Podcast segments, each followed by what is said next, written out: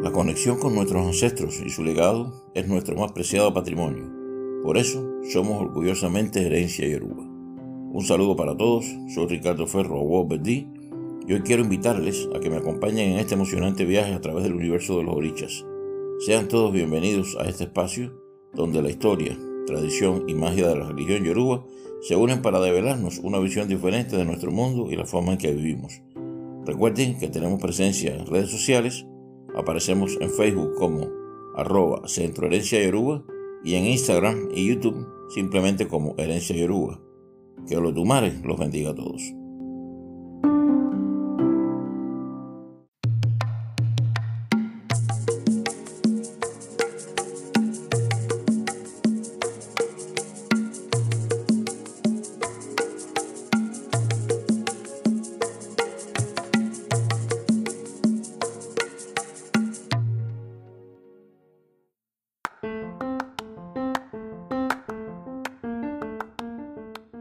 En nuestra misión anterior, que fue el segundo programa dedicado a organización, hicimos un recuento sobre Eshu, Eleguá, donde no solo explicamos la importancia y papel de esta deidad en todo el sistema de creencias y alabanzas, sino también intentamos explicar, desde nuestro humilde punto de vista, por qué Eshu y Eleguá son nombres alternativos para una misma deidad. Nuestra misión de hoy estará compuesta por la sección Conociendo más sobre Ifá, donde contaremos un Ese Ifá o Camino de Ifá del sagrado Odun de Ifá, Oché Ká, también conocido como Oché y Ká, en el que se nos muestra con mucha claridad cómo las predicciones de Ifá siempre llegan a cumplirse y cómo, sin importar qué tan difícil y hostil pueda ser nuestro entorno, podemos lograr el éxito siempre que seamos capaces de cumplir a cabalidad con las recomendaciones de Orunmila. También continuaremos respondiendo algunas dudas y preguntas a través de nuestra sección Respondiendo Dudas y Preguntas a la Comunidad Religiosa de Herencia Yoruba. Estamos seguros que el programa será de su total agrado. ¿Están listos? Comencemos.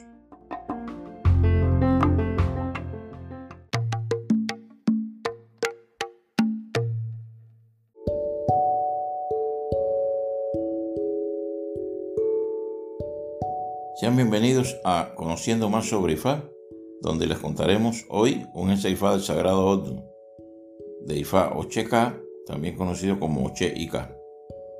Dice así: un esclavo, interesándose por mejorar su estatus, anhelando su libertad, quiso consultar Ifá.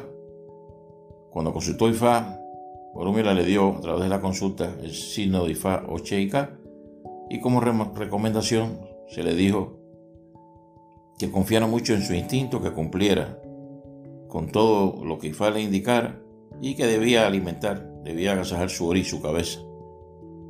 Este signo tiene un refrán que dice: allí a donde su cabeza lo lleve, usted estará bien. El esclavo, que por su condición de esclavo no gozaba de mucho tiempo libre, aprovechó un descuido, se alejó de la plantación y se internó en el monte intentando buscar algo que le pudiera servir para poder agasajar su cabeza, poder agasajar su orí, para poder rogarse su cabeza, como comúnmente decimos. En su búsqueda se fue alejando cada vez más y más de la plantación a la cual él pertenecía. Y el capataz de aquella plantación comenzó a notar la ausencia de dicho esclavo. Pasado un gran rato, el capataz se impacientó y decidió salir y adentrarse en el monte, sospechando que el esclavo quería escapar o quería fugarse. No pasó mucho tiempo hasta que el capataz sorprendió al esclavo, lo reprendió duramente y le preguntó que qué hacía allí. El esclavo intentó explicarle que según sus creencias él tenía la necesidad de hacer un ritual con el cual favorecería su cabeza y así ayudaría a alinear su vida con su destino. Que el capataz, que no creía en nada de esto, se burlaba y veía esto como algo pagano, se comenzó a reír y autoseguido se indignó porque consideró que el esclavo se burlaba de él. No fue poco lo que el capataz le hizo al esclavo, a tal punto lo golpeó que casi lo deja moribundo. Cuando lo ve casi muerto, el capataz empieza a analizar y a pensar en que si llegaba a la plantación con el esclavo en estas condiciones, el dueño de la plantación, su empleador, el amo, se iba a indignar y le iba a hacer pagar el valor del esclavo al capataz. Así que este, sin pensarlo mucho, buscó una caja de madera donde el esclavo pudiese acomodarse fácilmente, lo colocó ahí dentro y, cerrando la caja, lo lanzó al mar. Pasaron los días y asumieron ellos allí que el esclavo había, se había fugado, había escapado.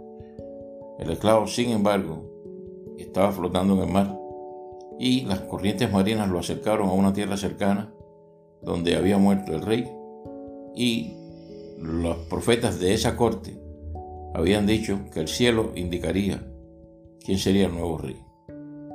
Estando unos pescadores de esa comarca en alta mar, vieron la caja y, sobrevolando sobre la caja, algunos buitres.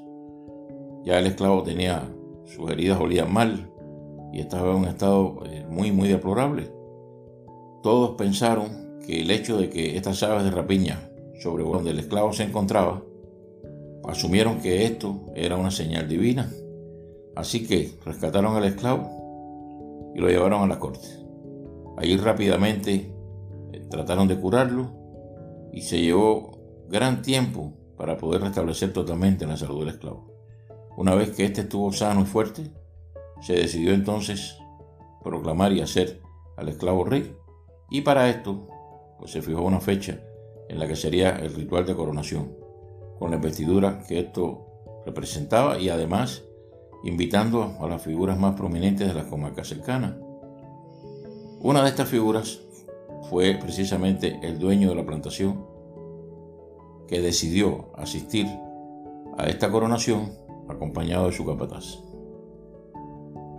Llegó el día de la ceremonia, llegaron todos los invitados, y cuando comienza justamente el ritual de coronación, el capataz nota que el rey que estaban coronando no era otro que aquel esclavo que él daba por muerto. Fue tal la impresión que esto causó que el capataz cayó muerto al momento de la impresión. De esta manera el esclavo llegó a ser rey porque cumplió con lo que en su consulta Orunla le había recomendado, y cumplió con el presagio de que a donde su cabeza lo lleve, ahí usted estará bien. Pasó por malos momentos, pero al final logró el éxito y de esclavo pasó a ser libre.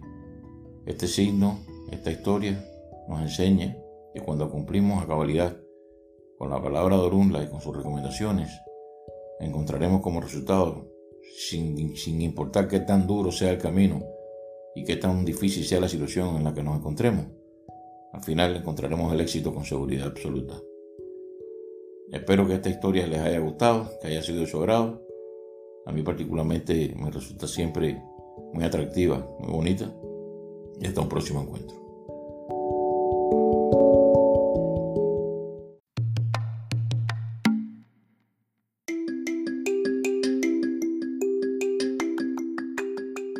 Bienvenidos a nuestra sección Respondiendo Dudas y Preguntas de la Comunidad Religiosa de Herencia Yoruba. Nuestra primera pregunta nos llega desde Tlalnepantla, Estado de México. José Luis nos pregunta, ¿cada qué tiempo debo atender a mis guerreros? Bueno, en estos casos generalmente siempre la última palabra la tiene el padrino. Cada casa tiene su costumbre, pero lo usual, lo más general, es que los guerreros se atiendan preferentemente semanal, de manera semanal. Eh, generalmente los lunes, que es el día que se le asigna a ellos. ¿Qué pasa? Que como los lunes es el primer día laboral de la semana, pues a veces es muy difícil poderlos atender ese día. Entonces lo importante es no dejar de hacerlo. Igualmente no tiene que ser toda la semana. Puede ser cada catorce días o cada veintiún días. Recuerda que el Eleguá se vuelve el gran aliado, el gran amigo de aquí que los asaja y lo atiende correctamente. Nuestra segunda pregunta desde Morelia, Elizabeth nos pregunta, ¿qué tiempo debo dejarle las ofrendas a mis guerreros y Orula? Elizabeth, el tiempo que vas a dejarle las ofrendas a, a tus guerreros o Orula va a depender en gran medida del tipo de ofrenda que sea. Si digamos, por ejemplo, que a Orula le pones un pescado asado o frito, a Orula se le pueden poner sus ofrendas cuatro, ocho, dieciséis días. Pero el pescado, así como el marisco, son comidas de las preferidas por Orula, suelen descomponerse con mucha rapidez No es bueno, y esto es importante que lo sepamos, que ninguna ofrenda, ninguna, se descomponga delante de la deidad. Es preferible, aunque no se cumpla el plazo de tiempo que decidimos mantenerle o que se nos orientó en consulta, mantenerle la ofrenda, retirarla y, si es necesario, reemplazarla por una nueva ofrenda, pero no dejar que se pudra o se dañe, eh, se descomponga delante de la deidad, porque eso no es bueno para nosotros.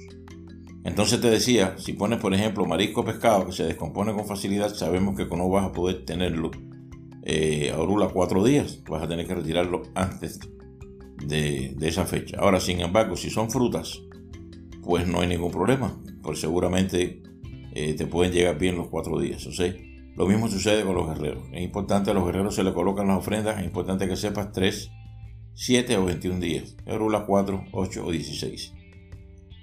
Desde el Distrito Federal, D F, Cristina nos pregunta: ¿otras personas en mi casa pueden pedirle a mis guerreros? Cristina, todas las personas que viven en tu casa pueden pedirle a tus guerreros sin manipularlos. Recuerda que los, los santos, las deidades que se entregan en iniciación, son para uso personal. Pueden, en el momento que tú los estés atendiendo, ponerse junto a ti, tú explicarles y que ellos rueguen, que pidan, pero siempre, siempre, siempre evitando la manipulación.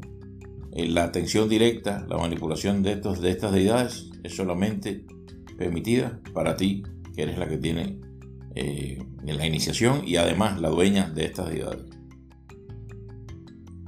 Verónica desde el Estado de México nos pregunta: después de recibir guerreros, ¿qué me corresponde hacer? Bueno, Verónica, después de recibir guerreros, la iniciación que deberías eh, continuar, vamos a decirlo así, eh, en caso de que no se haya hecho junto con los guerreros, es recibir Orunmila, en tu caso, Licofado Orunmila.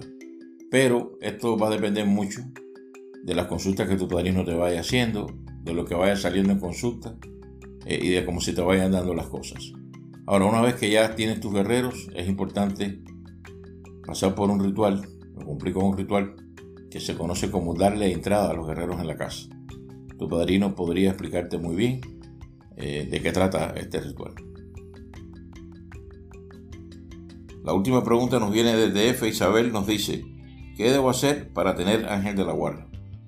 Bueno, Isabel, es importante que sepas que todos, incluso antes de nacer, cuando nos arrodillamos frente a los tumares para elegir nuestro camino, nuestro destino en nuestra nueva vida en la tierra, eh, ya tenemos asignado un ángel de la guarda, un oricha a la batorí.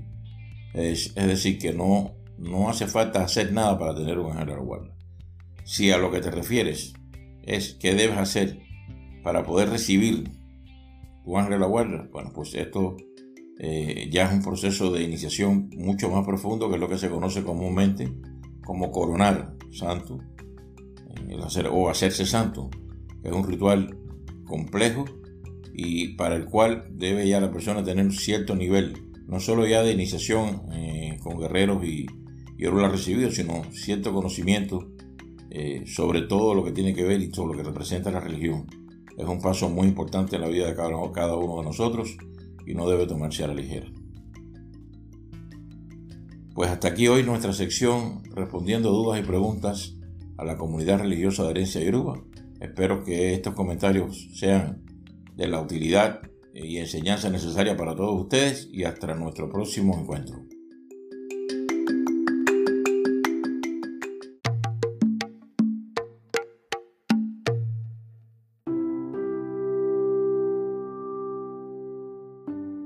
Espero que hayan disfrutado de esta emisión y que les haya parecido instructiva y entretenida. Para mí ha sido un grandísimo placer haber compartido este tiempo con ustedes. No olviden que tenemos presencia en las redes sociales. Aparecemos en Facebook como arroba Centro Herencia Yoruba, en YouTube y en Instagram simplemente como Herencia Yoruba. Nos encantará conocer sus opiniones y comentarios, así como también sus dudas, preguntas y sugerencias. Recuerden que ustedes son nuestra razón de ser. Somos por ustedes y estamos para ustedes. Y Ború y Boy y Bocheche, hasta un próximo encuentro. Ire Bogbu para todos.